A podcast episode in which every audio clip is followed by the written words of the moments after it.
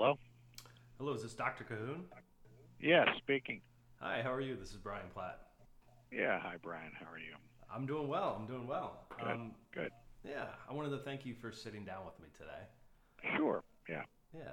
Um, I wanted to give a little background as to how I got in touch with you. I think I, um, I reached out over email and, and gave you a little background there, but just wanted to do yep. it here as well. Um, so, yeah, so after the destruction of Hurricane Florence, um, I kept reading a lot about these issues that not only impacted, um, you know, the actual um, land and houses in the area, but also our water supply. Um, yeah. Yeah. As a new resident to Wilmington, um, I started getting concerned and frustrated. Um, there's power plants depositing coal ash, um, you have overflowing pig farms. Um, right. You have Chemex, which is this, um, you know, I believe, new chemical from about two thousand nine that is very similar to other chemicals that, uh, you know, cause cancer. Um, yeah, and although yeah, this hasn't been... and Chemours, yeah. Exactly. Um, yeah, right. It was supposed to replace another um, known carcinogenic um, yep. chemical called P F O A. C eight. Yeah, C eight, the uh, P F O A. Yeah. And, fluorooctanoic acid, yeah. And and reading reading about all this um, was definitely frustrating, uh, but the name I kept hearing, uh, reading about that was coming up again and again, of someone who was alerting the public Um, and really trying to fight back against these issues was yours, Doctor Larry Cahoon of yeah. U N C W, um, which is great. So thank you for sitting down with me. Thank you for fighting okay. the good fight. Um, and yeah, I, you know, I'm concerned about my new home. So I was wondering if you could, you know, right. help with, you know, start with a little background as to who you yeah, are sure, and, sure. and everything. And then we'll right. jump into some of these questions about the, um, you know, the water okay. supply and the issues. Yep. Yeah, that's fine. Um, well, I've been at U N C W for quite a long time. This is my thirty-seventh year. Um, and, I, you know, my training was in biological oceanography, and I still do some of that. I, I um, teach a course, as I think you're aware, in biological oceanography at the graduate level. And I'm teaching an undergraduate course right now on limnology, which is study of freshwater systems. Right. Um, Basically, I study aquatic ecosystems. Um, and so, you know, over the years, I've become familiar with a number of the uh, water quality challenges that you find out there, and especially locally, because that's where you learn about these things. And so some of my research has to do with water quality issues. Uh, my primary interest has always been in uh, the the lower parts of the food chain, uh, primary producers, uh, zooplankton and grazers and so forth. So I've always been interested in how they uh, function in those systems.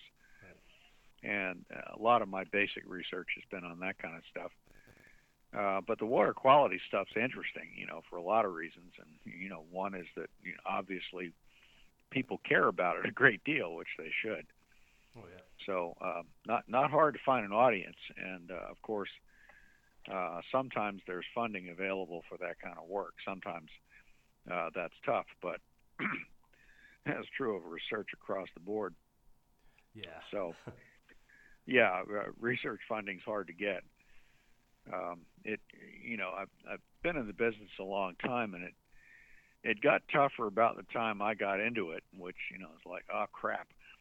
Um, but lately, the last, uh, you know, since the, the Great Recession, it's really gotten difficult.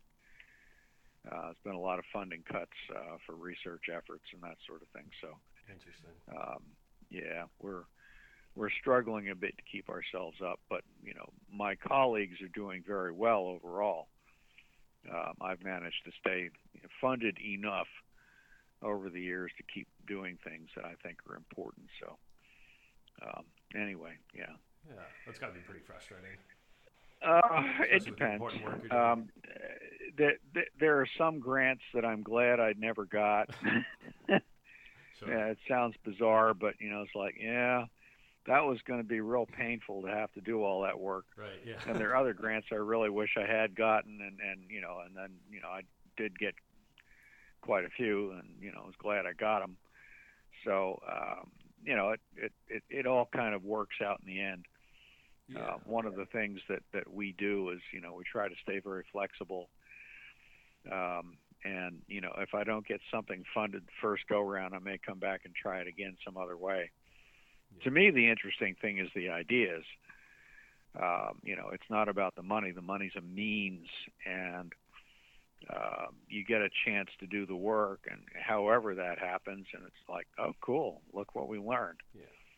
And you quite often learn things you never expected. You bump into things, you know, you, you come into a research project with a set of hypotheses about how you think things work, and then you get surprised to find out that your ideas were wrong, which happens a lot, uh, but then you realize, oh, so it wasn't what I expected. It's more interesting than that. Yeah, I was going to say, that's probably, you know, a little bit yeah. of a blessing in disguise when you... Yeah, right. So, you know, you, you, you, you go into the research enterprise with the understanding that you're likely, as as often as not, to be wrong in your initial uh, predictions about what you would find. I mean, it would get kind of boring after a while if every time you went out and did an experiment, it turned out exactly the way you expected. It's like, hey, I've got this knocked, you know. Do you have an example um, of when that happened and that worked out in your favor, where you had this uh, hypothesis? Um, Oh, gosh. Oh, geez. Let me think about that. That's all right. Yeah, it's, it's, it's, it's, you know, evening and I'm tired and frazzled. Quite all right. We can come back um, to that if you want to. Yeah, yeah, sure, sure. Okay. Yeah. Um, so well, yeah. you had a set of questions. Yeah, yeah. And, and pretty much starting off, I'm going to come off pretty hot with the questions and, and just yep. talking about, you know, from the Chemours cocktails of chemicals to the, the heavy residue of coal ash plants, which can have yeah. you know, heavy metals of arsenic and, and, and selenium and uh, you know mercury, um, yeah. to the um, you know over flooding pig farm lagoons, which if people aren't familiar, they're pretty much open air, um, you know right. pig waste, uh, open pits. Yeah, I've done a lot of work on those. Yeah, I so. saw a picture of you standing right next to one, uh, which I think is very brave. Um, yeah. The more I read about it, they're um, like pink in color. They're, they're really gross. And, and, well, and there, you know, that's an example of how sometimes you get surprised. Right. Um, the lagoons that, that, you know, very few people get that close to a hog waste lagoon. And I've had a chance to get near, you know, a couple, you know, several of them. Um, you can't visit more than one a day for biosecurity reasons, wow. but... Uh, there was a hog farmer in Pender County invited me up to his place, and he said, uh, I wanted to meet the devil himself. He'd heard about me and thought I was, you know, the devil. But he came up, introduced himself, and we, you know, we got along. And he invited me to his place and, and said, you know, go ahead and sample. He said, if you see anything wrong, tell me. I want to know. And I said, that's fine. You know, I'm not going to call the authorities on you. Uh, but he had a nice pink lagoon, and uh, yeah. they're not all pink, by the way. Uh, the pink color derives from bacteria that grow up in those lagoons under certain condition, and those bacteria are actually soil bacteria mm. that occur naturally. If you manage a lagoon properly, you get this pink color because those bacteria dominate that lagoon, and they basically... Uh, digest the, the swine waste oh, wow. pretty efficiently, and they control the odor. Um, so when you see a pink or, you know, pinkish lagoon, it's functioning properly. Wow. At least in terms of, of what's going on with those bacteria and the waste. If a lagoon is overloaded, if there's not enough volume of liquid in it, or if it's getting too much waste, it'll turn black. And the black ones are the ones that really stink for a long way off, okay? Yeah. Um, the pink ones, now, okay, you walk up to one of those and, uh, you know, it's not uh, roses and, and uh, daffodils. You know, you don't get that flowery smell. But the odor is far, far less impressive than you would guess. Yeah. So that was one of the surprises. You know, I... Uh, this this particular fella's lagoon was pink, uh, and I said to him, how do you make it do that? And he said, I designed it to do that. Wow. And I go, oh, okay. And what he did, it turns out that it's a matter of um, enough volume of liquid in the lagoon compared to the amount of waste being put in. If you do that right, you get a pink lagoon which does not smell that bad. And he said, I wanted my lagoon not to smell bad. He said, you know, I live you know, a quarter mile away. There's a high school uh, a mile downwind of me. I said, I did not want this to stink. And sure enough, if you didn't know there was a hog lagoon there, you wouldn't, you would not be able to smell it. Wow. Okay. Yeah. Yeah. You, and and wow. That was impressive. Um, now, about half of them, unfortunately, are black, and about half are pink to some degree. So they leave it up uh, to the, the bacteria are the there. Huh? They, sorry, they leave it up to the the farmer. Like there's no standard of. Uh, there are guidelines yeah. for lagoon construction and management. Now, the construction of a lagoon is supposed to ensure that it meets the guidelines. Now, okay. One of the things you learn in the business is you, you dive into you know the the guidelines and all of that versus the the practice on the ground. Oh, yeah. And one of the things I found was that. There's there's no enforcement for making a lagoon uh, stay pink. Uh, they tend to pink up in the summer because those bacteria like it when it's hot. Uh, on the other hand, um, the the trick is to maintain enough volume in a lagoon, right?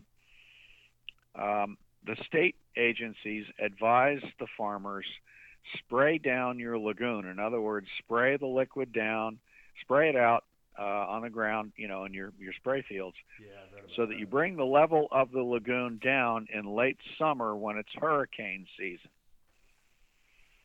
And so what's happening is that the farmers are being told to reduce the treatment volume in their lagoons because of the fear of hurricanes, which obviously is a concern, right? Right, yeah, for sure.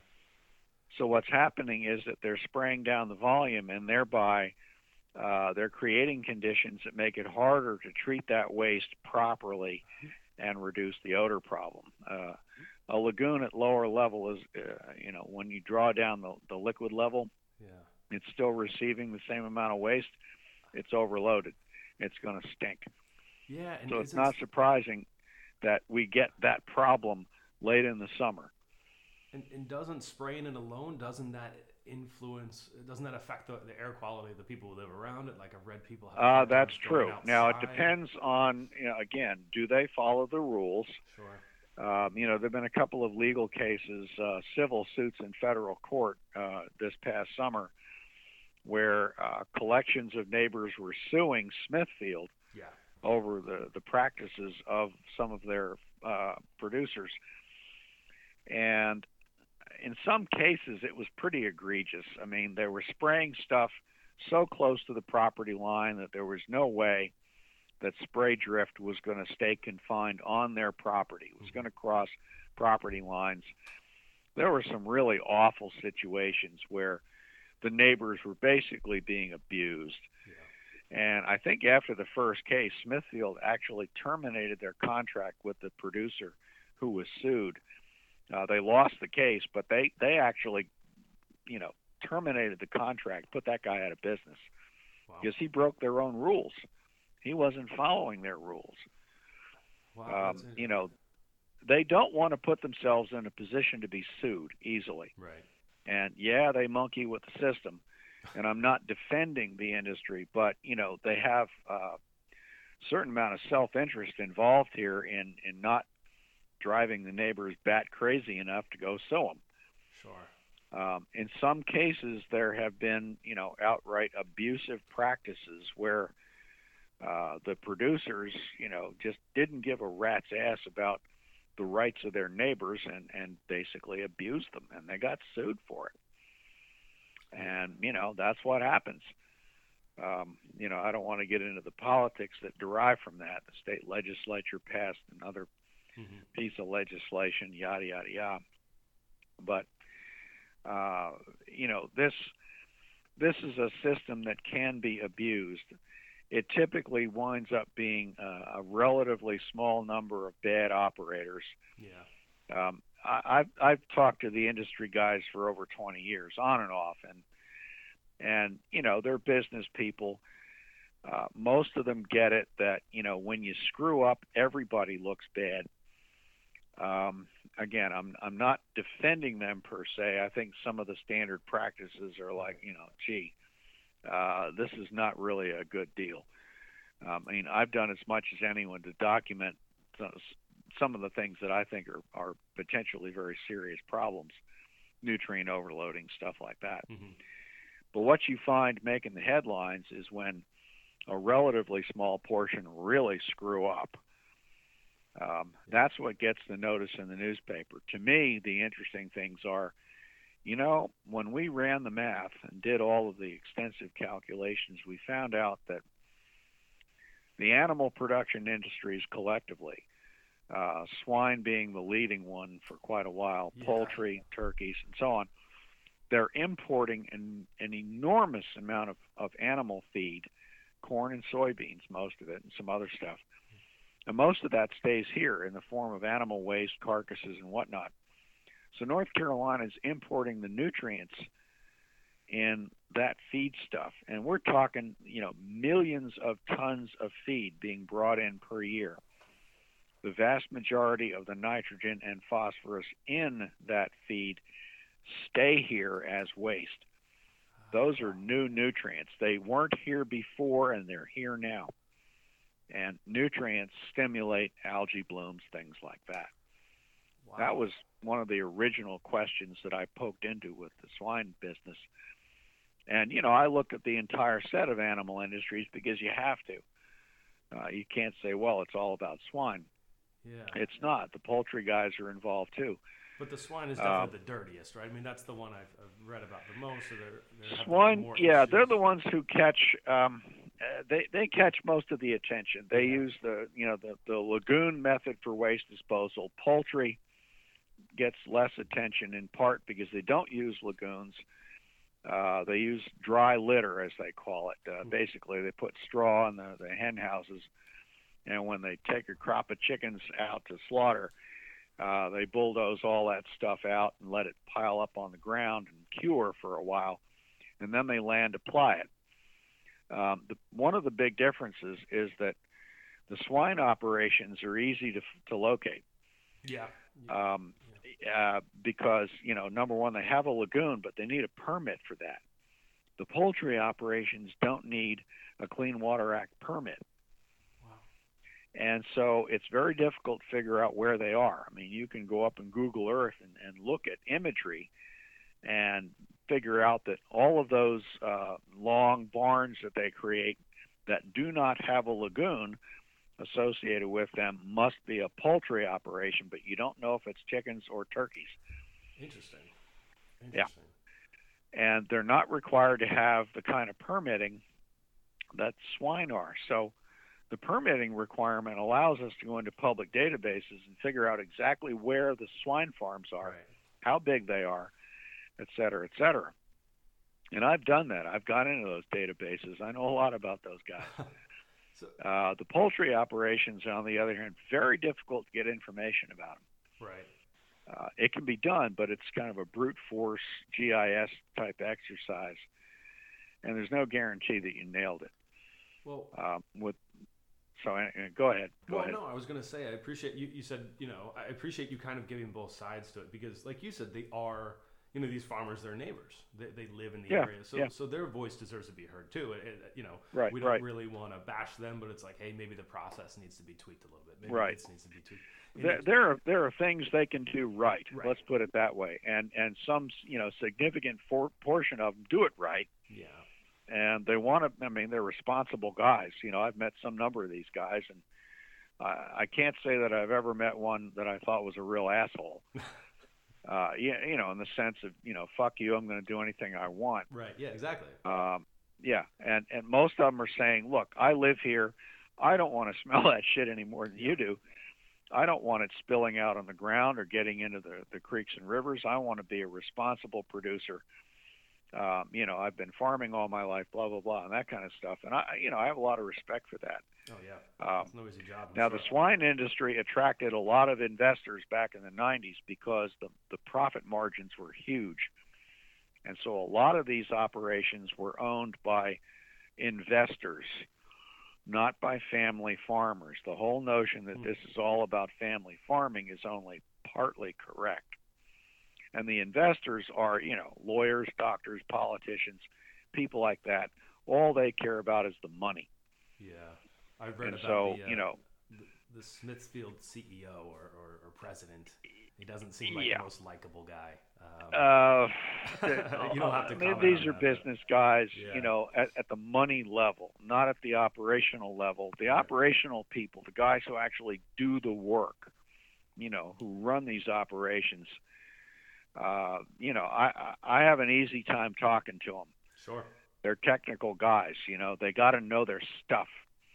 And the money part, you know, that's what they're in it for. But, you know, they're the ones holding the mortgages, too. Yeah. They're the guys who owe money. Uh, they're not the rich investors. They're the guys actually, you know, putting it on the line. So, um, you know, I, I, I find, you know, I, I tend to like those guys. I mean, I can deal with them. Let's put it that way. Yeah. You know, we don't always see eye to eye about things, but we can talk to each other and, and communicate and make sense with each other. Especially when they find out you're not the devil. Like that one guy. Yeah, that's right. I'm not the devil. I'm a scientist. You know, right. I, I, I have to look at everything as objectively as I can. Now, some of those operations, and probably still a few, are, are still like this. You know, they're run by scumbags. They're run by guys who don't give a rat's ass wow. about anybody else's rights. All they want is maximum profit, meaning keep the costs of operating as low as you can. Yeah. Uh, and so on. And some of that is by going cheap on your environmental stewardship. Yeah. So, you know, you're always going to get some fraction, whatever it is, you know, one percent or ten percent, I don't know, uh, who are jerks. But that's enough to get attention, at least national attention. Oh, absolutely. You know, ten percent of twenty-three hundred uh, operations is two hundred thirty of them, right? So if there's that many that are causing trouble, that's a lot. Um, well, did you find that Florence, so, uh, you know, we've all seen the pictures of, of them overflowing, and yep. I think some of those pictures were from previous hurricanes, but the fact still yep. remains that a lot of them were breached. A lot of these lagoons were, yep. um, you know. I, I hear different numbers. Right. Um, uh, the, the numbers that I've seen published in the newspapers and so on, you know, they could easily be underestimates, but yeah. they're far less than what we saw in the, the hurricanes of the nineties, Fran and Floyd being the two real bad ones. Uh, Floyd may have uh, compromised a couple hundred lagoons. That was the biggest flood event we had up till that time, and since then we've had Matthew and we've had Florence. Mm-hmm. Um, uh, to some degree, uh, to a great degree, it was that the floodwater overtopped the lagoons. The lagoons themselves didn't fail. It was that the water around them rose up so high it got in the lagoons. Exactly, yeah. Yeah, and, and you know, there's been a lot of chatter about, well, we should move them all out of the hundred-year floodplain, and and there has been some movement in that direction. Um, the hundred-year floodplain buyout program they started after those hurricanes back in the nineties did buy out, I I want to say, forty or fifty operations. It's voluntary. You know, I mean, this is somebody's property. If you decide you want to get bought out, okay. But there's no way to make it mandatory. The other thing is that the hundred-year floodplain is uh, a ludicrous fiction. Uh, Floyd, sure. Matthew, and Florence were five hundred-year floods. Okay, yeah. Um, And so, you know, the the hundred-year flood line, if you want to call it that, you know, delineating where it's risky at that level, it's almost meaningless. You get enough rainfall and damn near anything can flood. So we're going to have to take a real hard look at real elevation, real flood risk, and, you know, what's likely to be coming down the pike. I mean, you know, we've had three storms in twenty years yeah. that were five hundred-year flood events or worse. What does that tell us? Right.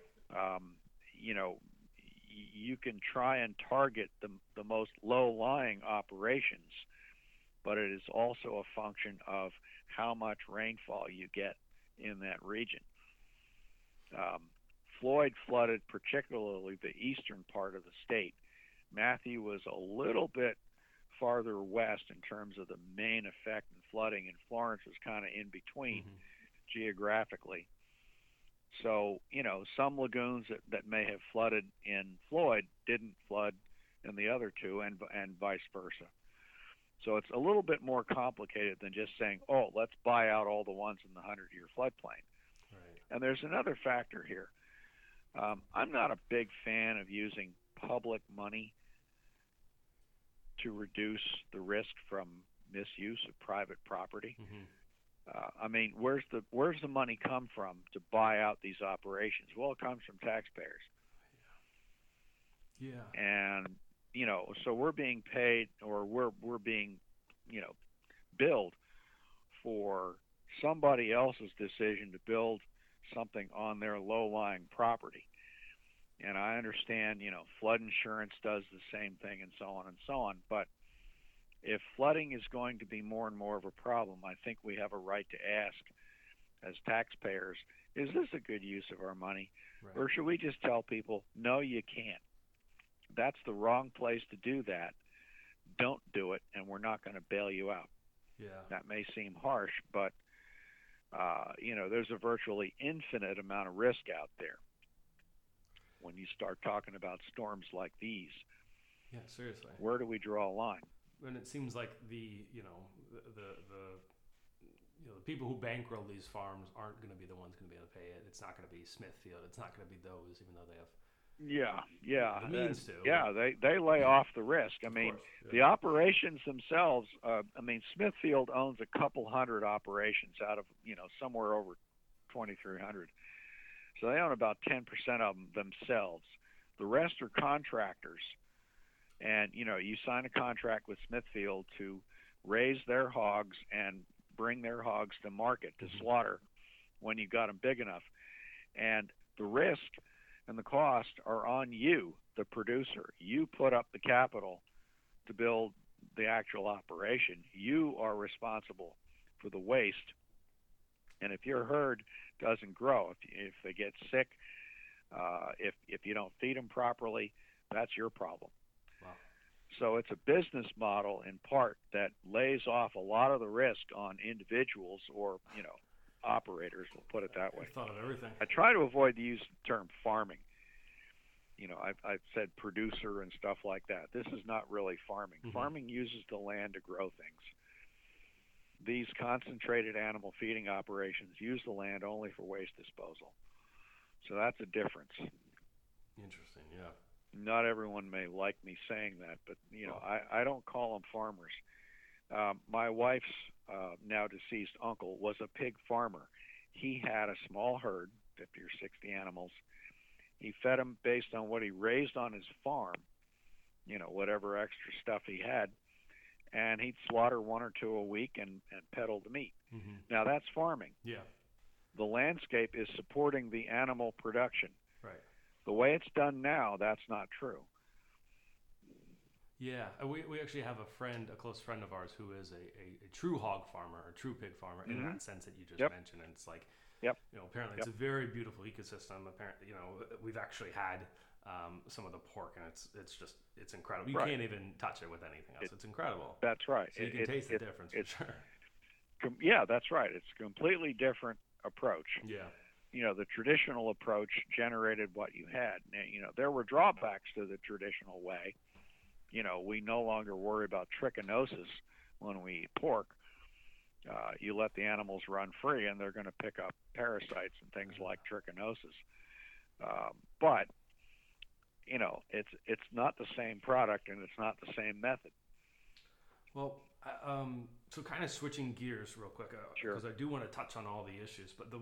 Yep. You know, uh, coal ash is another one. Um, yep. That's, that's you know, within yeah. a few miles from Wilmington. Um, and, and that's a, a particularly dumb, frightening one dumb as well. Bunnies, yeah. What's that? Corporate dumb bunnies. Um, you know, there have been several catastrophic coal ash spills in the United States. I think uh, the big one at T V A, those two billion tons of the stuff got loose. Oh, my God. I think that's the right number and the right unit, uh, in two thousand nine. and there have been a couple others, you know, that, that drew some attention. Um, and when Duke Power bought uh, Progress Energy, when was that, back in twenty twelve, I think, I'm wondering, did did their due diligence people actually do their jobs? Because when Duke Power bought Progress Energy's plants, they bought their coal ash piles too. And mm-hmm. did any of their people say, hey, there's a liability problem here? You're you're purchasing the liability for managing tens of millions of tons of coal ash. And coal ash is, is like we talked about earlier, it's it's you know, yep. residue from power yep. plants, right? That has really right, high right. amounts of heavy metals. Uh, yeah, it can. Uh, you know, coal ash is a mixture of a uh, variety of products that come out of uh, coal combustion chambers.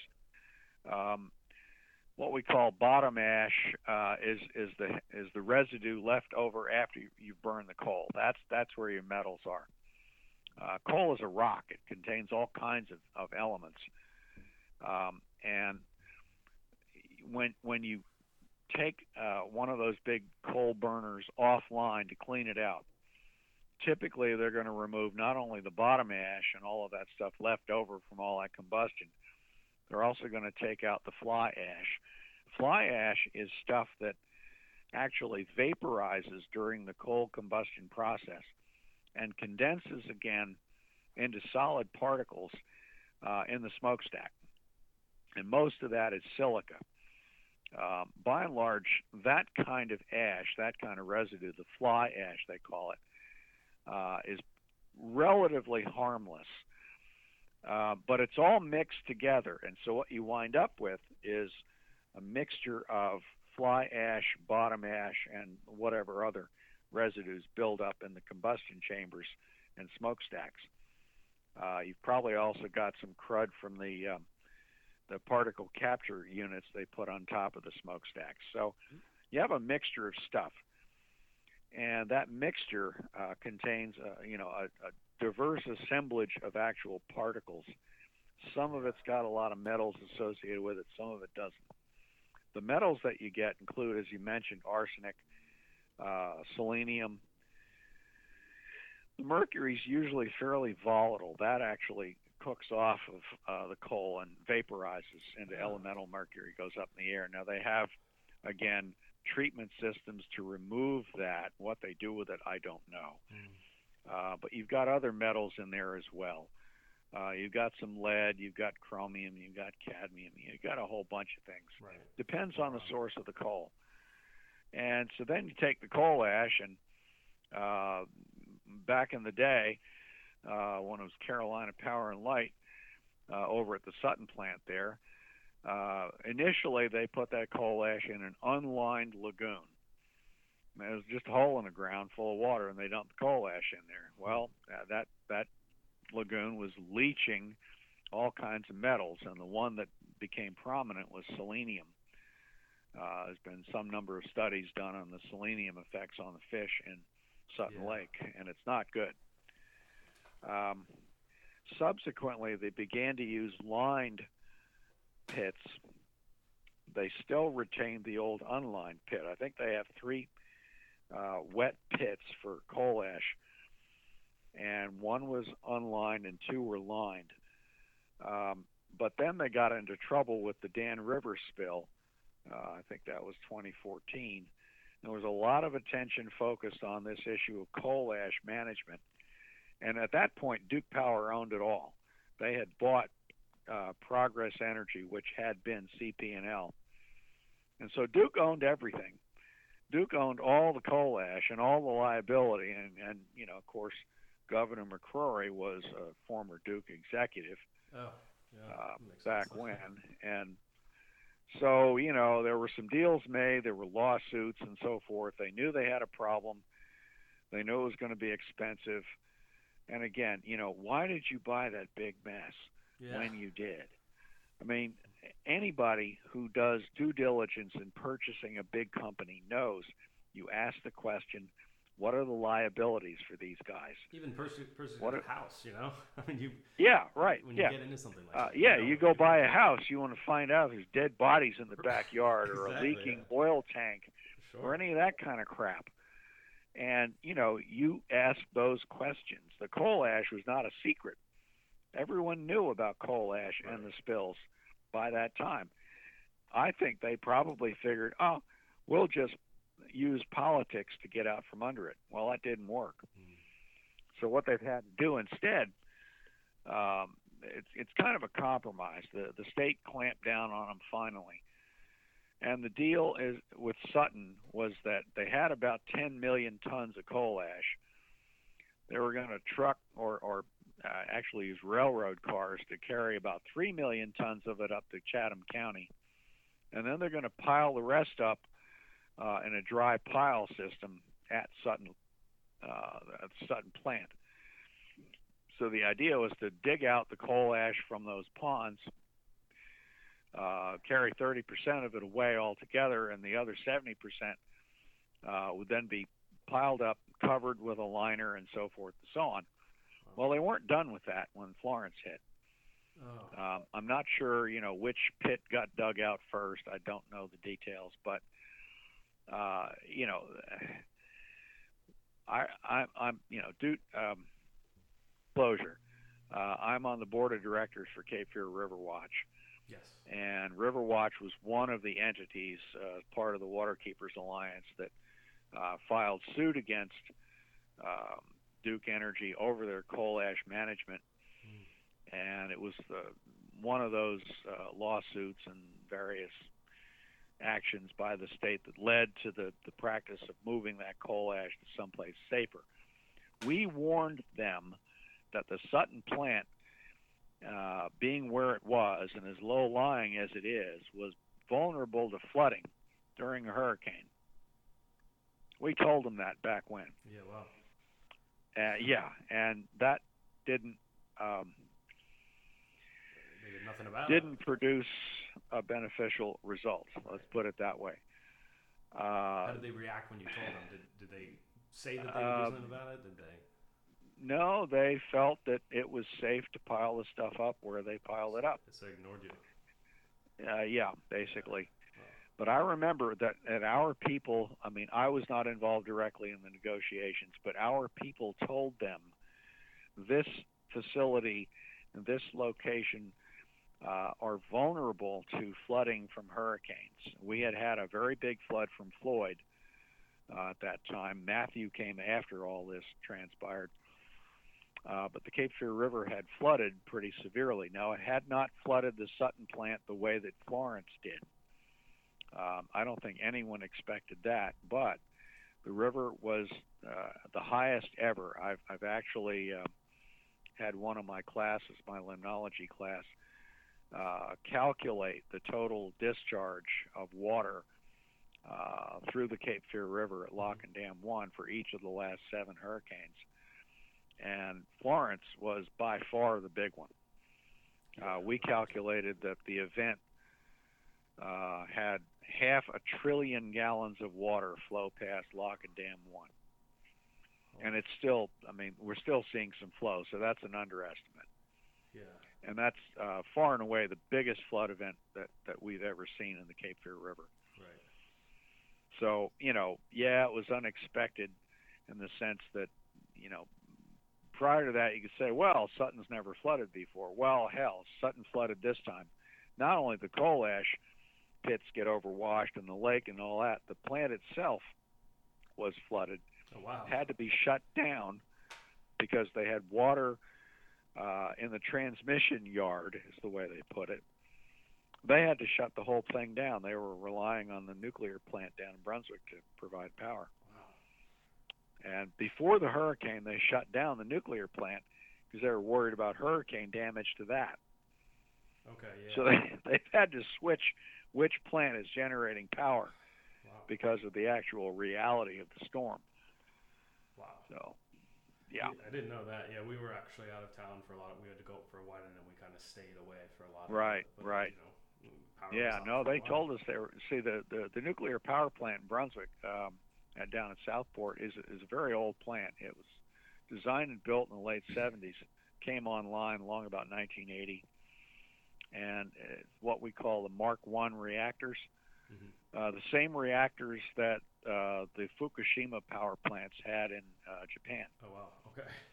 So if the power yeah. goes out and the backup generators fail, the reactor blows up. Oof. So, okay. And that's a new Brunswick. Yeah, they've taken some measures to make it less likely. Uh, you know, we're not going to, we're not in an earthquake zone. We're not going to get tsunamis, but they were worried about the nuke plant security, and so they shut them down before Florence. Uh, just to be on the safe side, they kept the Sutton plant running, and, you know, a week or ten days into it, the Sutton plant was flooded out and had to stop. And at that point, they'd brought the nuclear plant back up. Well, it's just another uh, so, thing for me to worry, be worried about it. Yeah, right. Well, you know, they, they, they kind of sort of know what they're doing. I mean, yeah. you know, we, we had power, you know, if you had uh, the wires connected to your house, you had power. Pretty sure, yeah. So it wasn't like the whole town went without electricity, but well, um, you know, it it exemplifies the kind of risk that is inevitable when you live this close to the coastline. It's all low-lying. You're going to have to deal with the possibility of flooding, possibility of, of power outages, things like that. Yeah. And so, you know, That's you just have that. to be resilient in your planning and in your actual practices. So With with that in mind, let's let's move to the third and last, at least sure. you know, issue that I'm aware of, and, and this is the one I've seen you with the most research. Um, yeah, it's yeah. This is uh, and, and I'll let you explain, you know, it for the most part. But I've, uh, you know, this is um, Chemex, uh, which is a very yep. dangerous sounding chemical, anyways. Um, but yeah, it's you know, it's seemingly similar to a lot of compounds that have that are high, yeah, uh, you know, yeah. high risks of. You know, kidney cancer, testicular cancer, birth right, defects, low right. birth weights. Uh, you know, um, you, talk about that a little bit. Uh, how that's sure. progressed. I know that's changed from um, C eight to right. Was... Well, you know, I, I think you know some of the history here. DuPont uh, began making uh, C eight, uh, perfluorooctanoic acid, back in nineteen fifty-one. And they used it as a processing aid in the manufacture of Teflon. So it's right. not actually Teflon itself. It's um, uh, it's like a manufacturer. When they call it a processing aid, yeah. uh, I think it's more than a catalyst. I think it's a precursor of some kind. But in any event, they were using that, and they began to find out uh, that there were problems with it. Mm-hmm. Um, Uh, I think it was along about two thousand one that they figured out that they were having trouble at the Parkersburg, West Virginia plant. Right. Um, they began producing it um, up at, at Fayetteville Works, and this was DuPont. Um, Chemours split off from DuPont in twenty fifteen. Okay. So Chemours never produced C eight themselves. Uh, it was the DuPont facility that did it. Interesting. Uh, DuPont still has a, a, a presence on that campus, but Chemours is a separate company now. When was Chemours uh, introduced? Or excuse me, when was um, uh, ChemX introduced? Was it twenty fourteen? Uh, GenX. GenX. I'm sorry. Yeah. Was it twenty fourteen? Um, they they applied for a permit to produce GenX in two thousand nine. When I say a permit, they went to the E P A for permission to produce this product under the Toxic Substances Control Act, TSCA, we call it, T S C A. And one of the things that's confused people a lot in this issue is uh, which law and which permitting uh, apply here. Um, the permit to produce is one thing. You know, you can't just produce a chemical and market it without a safety evaluation, that sort of thing. Otherwise, we'd have people manufacturing nerve gas and yeah. selling it. Um, you know, there are things that you're not going to be allowed to produce because they're so dangerous. So TSCA is a way of getting a hold of anything that's potentially toxic before it's released to the public as a product. Gotcha. So they got permission to produce uh, GenX, or perfluoro two peroxypropionic acid, Uh, as uh, a replacement for P F O A, the C eight compound.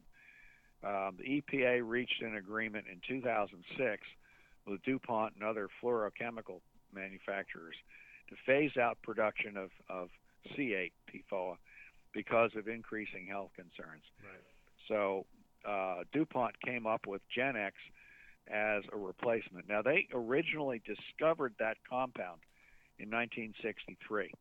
Hmm. And, you know, the, the chemical companies discover compounds and they characterize them and they put them up on a shelf until there's some commercial need for them. Uh, you know, some reason to produce them commercially, but they have a lot more compounds in their library or their, their stocks uh, than they actually produce. You know, for every hundred compounds they discover uh, or make accidentally or whatever, maybe one will get actually marketed. Hmm. How do they choose? So, and, what, like which one uh, it depends on the properties of the chemical.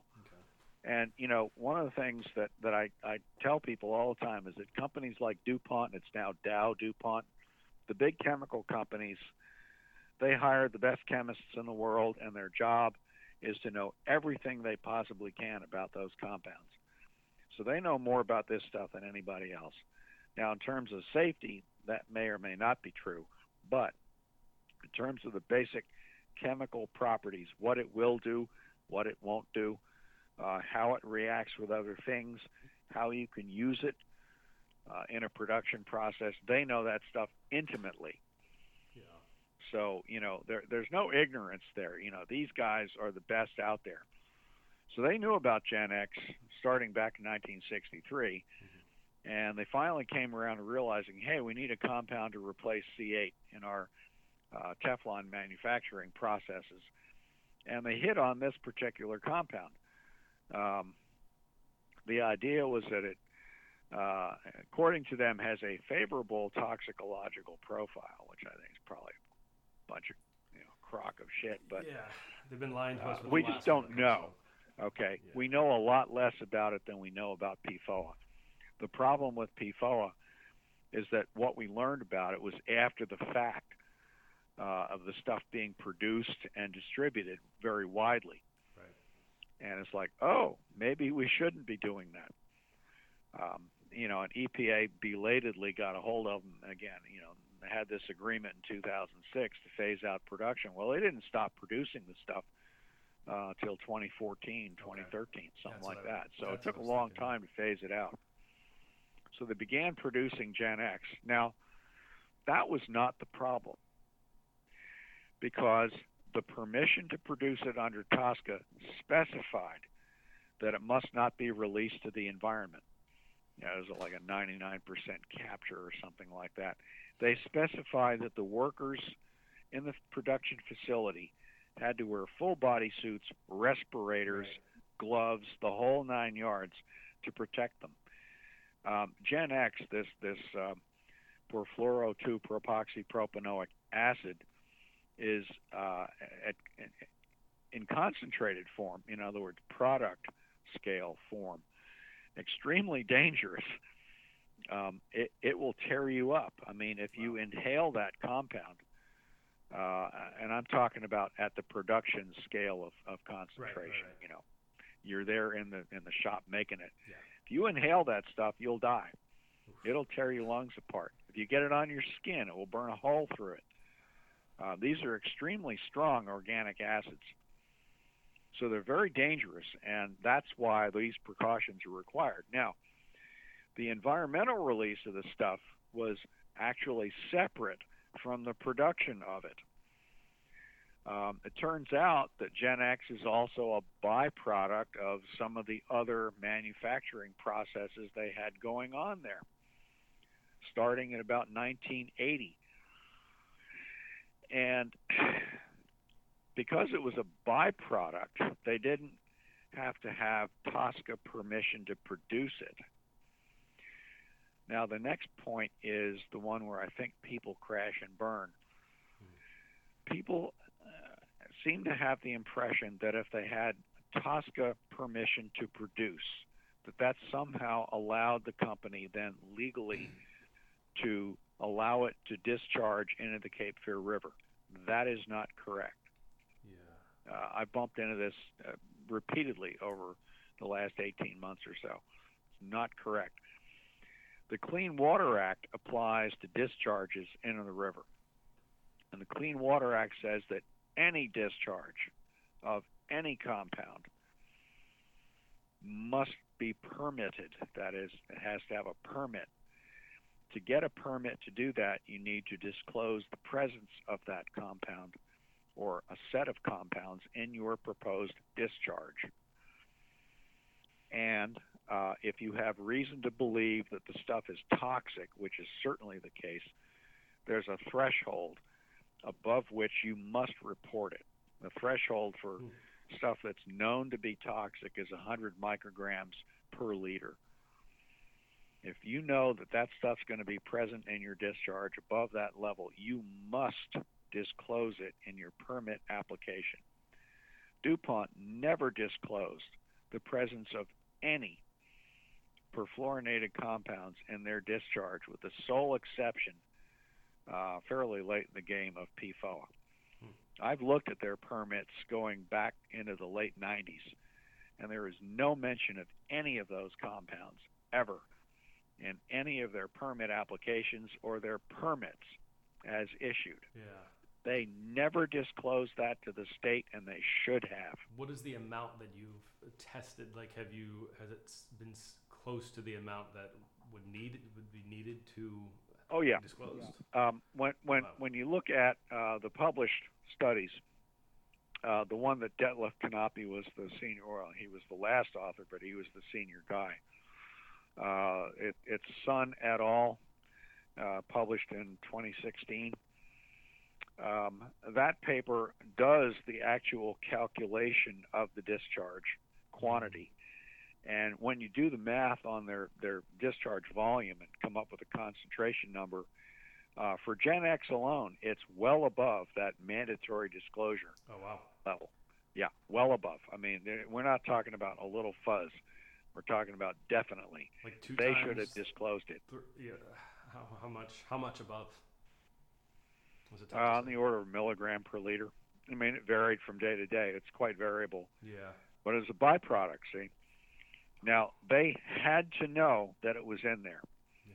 I refuse to believe that they're dumb enough that they didn't know what their processes were producing. They knew very well right. that not only that compound, but a whole host of others, many of them well above the reporting requirement levels, were present in their discharge, and they did not disclose that. Yeah, my view of that is that that is absolutely a violation of the Clean Water Act every time they applied for a permit. Hmm. It's inconceivable to me that those chemists would not have known that. Yeah, especially since they, like you mentioned earlier, they know everything. I mean, they've developed Yeah, they're these... the best chemists out there. These are the top people in the business. They're not idiots. Yeah. You know, I took organic chemistry as a biology major, and, you know, I can dimly glimpse what a really, really good, highly trained organic chemist is capable of knowing. Right.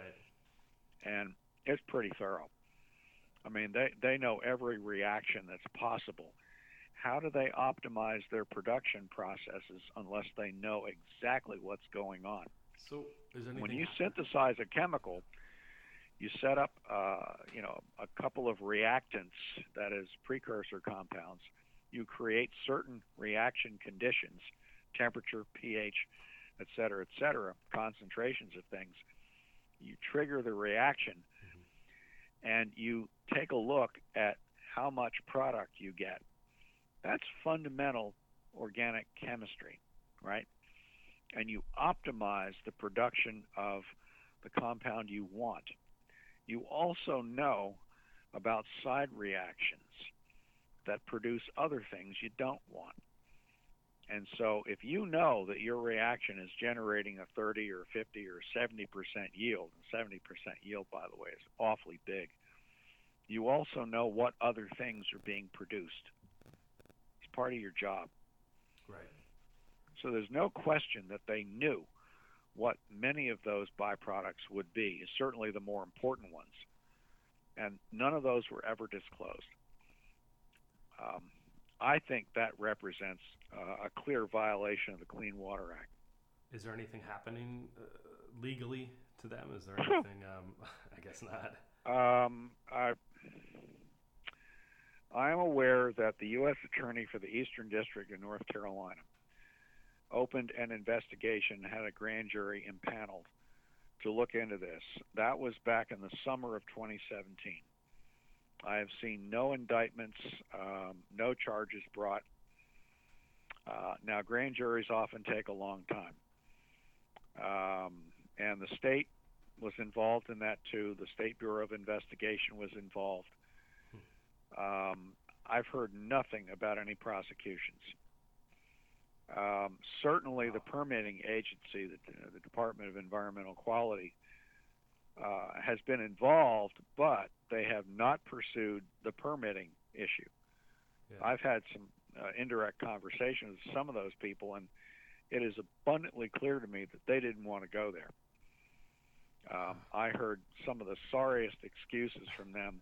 Oh, they told us they were producing GenX. Well, duh, it's a product. Um, I mean, one of the state officials, and I'm not going to name names now, but one of them sent us by email a copy of a product brochure for GenX as a way of claiming that they had disclosed the presence of this stuff in their discharge, hmm. which is absolutely ludicrous. you know? Yeah, that doesn't seem like it's it's really explaining, you know, like you were no. saying, the parts per liter and the... You know, right. Any yeah. of the details the, the, and uh, yeah. the um, brochure. Yeah, the Department of Environmental Quality. You know, I I, I know a fair number of those people, uh, pre, you know, active and retired. Some of them are former students of mine. Uh, the agency has been completely captured by the legislature. Mm, wow. Uh, we have a supermajority, and you know, we've had supermajorities of Democrats. Now we have one of Republicans. I don't think it's a matter of which party is the one that's in power. Mm-hmm. But supermajorities are immune to uh, correction. I mean, they can do anything they want. In this state, uh, a supermajority can override the governor's veto. Uh, they're so powerful that when they write a budget, they can cut an agency's budget out of vindictiveness, which they do. Um, I'm aware of at least one situation in which a state senator... Uh, who, of course, is up for re-election right now, not here in Wilmington, but not far away, had a division head in the department fired. And it's very easy to do. You just tell the agency uh, bosses, uh, we're going to cut your budget all to hell unless you get rid of so-and-so. Yeah, of course, yeah. Boom, and it's done. So, you know, the message to the agency people is very clear, and I've seen this play out in real life. Don't piss off the legislators. Mm-hmm. Don't do it. Do exactly what they tell you to do, uh, as close as you can anyway, and still do your job or appear to be doing your job, but don't poke the bear. Right. We started talking about people in charge are the legislators, not the agency. They are not in charge of this. They are not going to do anything that pisses off this legislature. That's interesting. That's so interesting. How that's the root of the problem. Yeah. When you get down to enforcement, it's that uh, the legislature has such firm control over what the enforcement agency is going to do. It's not about funding, yeah. except that that's used as a threat. People say, oh, you should fund them properly. Well, if you can fire them at will, you know, because somebody pissed off some legislator, yeah. well, it doesn't matter how much money they have. So the only real solution is to get rid of the supermajority, which, you know, again, is a, a political thing. But like I say, Democrat, Republican, uh, I've been here long enough to see both parties abuse their supermajority presence when they had it. Yeah, that's good to yeah. make that distinction because it's, you know, I do get yep. frustrated, you know, politics aside, I do get frustrated when people say it's this one side or this side, and it's, It's no, really not, as far as I can it, tell, it's, for a lot it, of issues. You know, absolute power. A supermajority exactly. has absolute power. Right. They can override the governor's veto at will. Yeah. They can do damn near anything else they want, and no one can stop them. Um, this legislature happens to be a Republican supermajority. They've passed God knows how many laws that are blatantly unconstitutional. And some number of those have already been challenged and rejected by the courts. Some of them are in court now. Mm. Others are going to be in court. Uh, but they can do that. They can do damn near anything they want. Mm. Uh, and even if the courts throw it out, it's in effect for several years before they do. The courts will catch up eventually. Right. But yeah. the legislature, in the meantime, can run the table the way they want. Yeah, they have a head start for sure. Yep. Well, they have total power, and total power corrupts. So with, with and that's all what these, you see. With all these issues, yeah, with all these issues we mentioned, um, what do you think is the worst? Um, what do you personally like? I mean, you live in this area. Do you drink the water? Do you? Yeah. In, in, yeah, uh, I'm in the city of Wilmington. I, you know, I drink the C F P U A water. So you drink uh, that for a while last summer in twenty seventeen. I stopped. Because when the GenX story broke, I realized, oh my gosh, I've been drinking this water, right. and I'm going to stop and drink bottled water. And it bioaccumulates, they got, right? It, it builds in your system, allegedly. Um, it depends. It looks like uh, GenX does not bioaccumulate the way that P F O A did. Okay. Um, the P F O A is there, but it's at background levels. They stop producing it. It's extremely resilient. Chemically and biologically, it just doesn't break down. It's smeared all over the planet. Oh, wow. And, you know, very low concentrations, but it'll be decades before that stuff goes away. Sure. Um, GenX, we don't know yet. It looks like the, the the very first study with which I'm familiar, they did a study of um, the blood concentrations of people living near Chemours. Mm-hmm. And this just came out a week or two ago.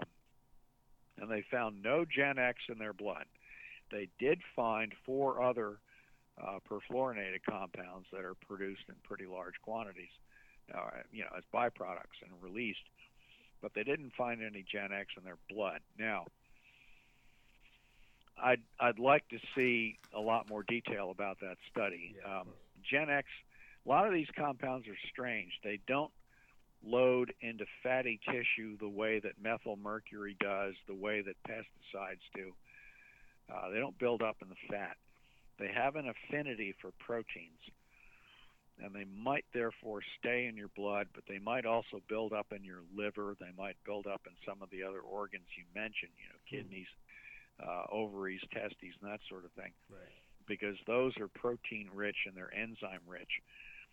Um, So they behave differently in the body than some of the traditional toxicants do. Uh, so, you know, what the blood results mean, I'm not sure. Right. Uh, that's the very first study with which I'm familiar. Uh, I know that another study's been done. They were supposed to release uh, the blood and urine specimen uh, analyses results uh, back in September, but, you know, we had a hurricane, and, yeah. and I don't know if... Uh, those results have, have been released. Uh, they, I think they were going to be released privately to the people who uh, submitted samples uh, long before they were released publicly. I have not seen a public release, though. That was the study that Jane Hoppin coordinated okay. out of N C State. Uh, they got three hundred thirty participants in that uh, in the Wilmington area. And they, they sampled their home water systems back in November last year and took blood and urine specimens as well. The analysis of the blood and urine required special techniques for extracting the stuff from those matrices, which is kind of complicated. Blood is gooey. Uh, there's an awful lot of chemicals in there, and you got to you know clean them up uh, before you can analyze the stuff you're looking for. Um, urine may be a little easier, but both of them present an, uh, analytical challenges. Analyzing GenX in water is hard enough, yeah. you know, just regular old drinking water, because most everything else has been stripped out. Analyzing it in blood or urine is a whole different ballgame. Yeah, I can imagine. Yeah. So they had some method development uh, problems they had to solve. Um, so I have not seen the results, but that's a much bigger study. The problem there is that they were sampling in November. Chemours had pretty much stopped discharging the stuff Uh, by late August. So, you know, if it doesn't persist in your body for very long and the stuff is no longer being discharged at any measurable level, then you're not going to see it. Yeah. That doesn't mean it didn't do damage. If you're drinking this stuff every day, you're still exposed to it. Yeah. You're just flushing it through your body. You know, it's like, uh, have you had an alcoholic drink today? Well, if you had one a couple hours ago, we wouldn't know, would right. we? Even if you were shit-faced drunk this morning, we might not know right, that yeah. this evening from a blood test, right? But the damage is done. Yeah, like smoking cigarettes. Yeah. Just because you're not smoking currently doesn't mean... Right, exactly. Yeah. We we can tell sometimes from the collateral damage, but the stuff itself is passed through, and, you know, it's gone. The signal is indirect then. You know, so, with GenX, we're not sure what indirect signal to look for. So it's definitely comforting that you drink the water, because um, yeah, yeah. That, was, that was definitely a concern. One of, um, before I let you go, and thank you for your time, yep. but the last question I wanted to ask was like, um, you know, bivalves in the area, like oysters or mussels or yeah. you know, any any seafood or or um, right. you know, marine life, kind of uh, yep. um, connecting the dots between you know you. you uh, uh, your two um, fields of study.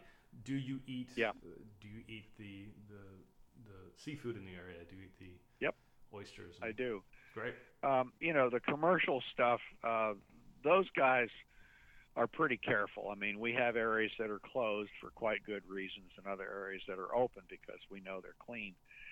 And the commercial guys, um, they know that if uh, they try to sell contaminated seafood, they're going to be out of business real fast. Yeah. Um, I remember a story. I have to. I have to tell you this story, an anecdote from when I lived down in Beaufort, my graduate uh, days. Um, I heard about a situation where a batch of clams from Carteret County, down east of Beaufort, they tag them, you know, so about where they come from. Okay. Well, a bag of clams got sent up to a restaurant in New York, and people got sick from eating them. Well, we have a, a seafood tracking system, and they tracked those contaminated clams back to Beaufort, wow. back to Carteret County, back to the packing house that, that put together that bag of clams. And the packing house knew who it was that brought those clams in. And they found out, you know, some local boy who screwed up, uh, went clamming in a place that was closed for water quality reasons, and basically, you know, sold a bunch of contaminated clams. And, you know, polite society would bring the guy up on charges. Well, uh, the other clammers in the community realized that this was an act that was going to put them all out of business, so they hauled him out in the woods and worked them over with baseball bats. And I'm not shitting you. That's what happened. It's and they made the justice. point, don't you ever do this again, because you will put us out of work. Right. And we need the work. These are people who are not wealthy, right? Yeah. You go dig clams for a living, it's because you can't do much else. It's hard work, and you don't get paid well. And they were not about to let one yahoo ruin it for them. So, yeah. you know, in the sense that local seafood is produced by people who understand the risks of screwing up and who get the message that you better do it right, I do trust that seafood. My son runs a restaurant, and he buys local seafood oh, great. whenever he gets the chance. And, again, he knows his suppliers. They know their suppliers. Um I have had um, stuff that I've harvested myself, you know, as a recreational guy, you know, um, and I've I've never been sick from seafood here. Okay. I am careful. yeah. If the area is closed, I don't shellfish there. I've called the cops on people I saw shellfishing in closed areas, because again, you know, you're you're putting other people at risk. What do you Even if you're going to eat those things yourself. You know, do you have a right to be a dumbass and make other people sick? No, you don't. What do you um? No. What do you what do you fish for when you shellfish? What do you go for? Um, I've had hard clams. Uh, actually, not long ago, uh, one of my grad students was doing some research in the estuary, uh, Mason Borough Sound, and I noticed that there were a lot of clams out there, and he yeah. brought me a whole bucket of them, and we ate them, and they were great. I've done a little bit of oyster um, farming myself in um, up in the Outer yep. Banks, uh, and it was okay. a blast. Yeah. It was a great experience. Uh, yeah, some of the best oh, oysters yeah. I've ever had. So, and uh, Pam Lee. Right. Oh, yes, absolutely. I know a couple guys in the business, and you know, uh, you you well understand what's at risk when you yeah uh, you want clean water, and if it's not clean, you you you're going to be very careful. Yeah. So, yeah. Well, that's a great point. It's good I to like hear that local. You drink the water. You, you know, we just moved to this area, yep. so we can't not eat the seafood. So it's good to know that that's you know, not a health yep. risk either. And um, yeah, there, yeah, you know, there there are things I wouldn't do. I mean, I won't swim in the Cape Fear River. I mean, for a lot of reasons, but it, it's it's not microbiologically safe to do that. Okay. Um, uh, you know, there's a lot of different reasons. It, it doesn't even have to be during a flood. I just won't do it. Yeah. Um, there's there's enough things in there. I just feel that's not, not a safe thing. Um, you know, there, there are plenty of areas that are closed to shell fishing. Mm-hmm. Uh, as I said, you know, when GenX broke, I stopped drinking the tap water until the numbers came way down. Right. Um, you know, I, I try to be reasonable, um, you know, without being too obsessive about a tiny little bit of this or that. Um, Well, perfect. Well, yeah. Well, that's very comforting. Um, at least that part, yep. you know, it's always good to end yeah. on a positive note. Um, yeah. But yeah, yeah it's it's cool. very, I appreciate you taking the time out to explain to me sure. and explain to um, my readers and, and our listeners about, yep. um, you know, the issues of this area. I mean, it's, it's yep. very important stuff. Well, I'm an educator. It's part of my job.